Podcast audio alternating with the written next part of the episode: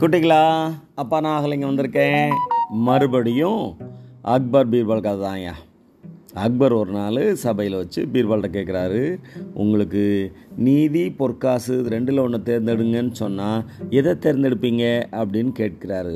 பீர்பால் கொஞ்சம் கூட தயக்கம் இல்லாமல் பொற்காசு அப்படிங்கிறாரு. ஒன்னொருக்கோ ஆச்சரியம். நீதியை விட்டுட்டு பொற்காசையை தேர்ந்தெடுப்பீங்க அப்படின்னு ஆச்சரியமாக கேட்குறாரு அரசவைக்காரங்களாம் பீர்பாலை மட்டும் அப்பாடி ஒரு வாய்ப்பு கிடச்சிருச்சு. இன்னைக்கு ர- க- மகாராஜனை மாட்டிக்கிட்டாரு அப்படின்னு நினைக்கிறாங்க.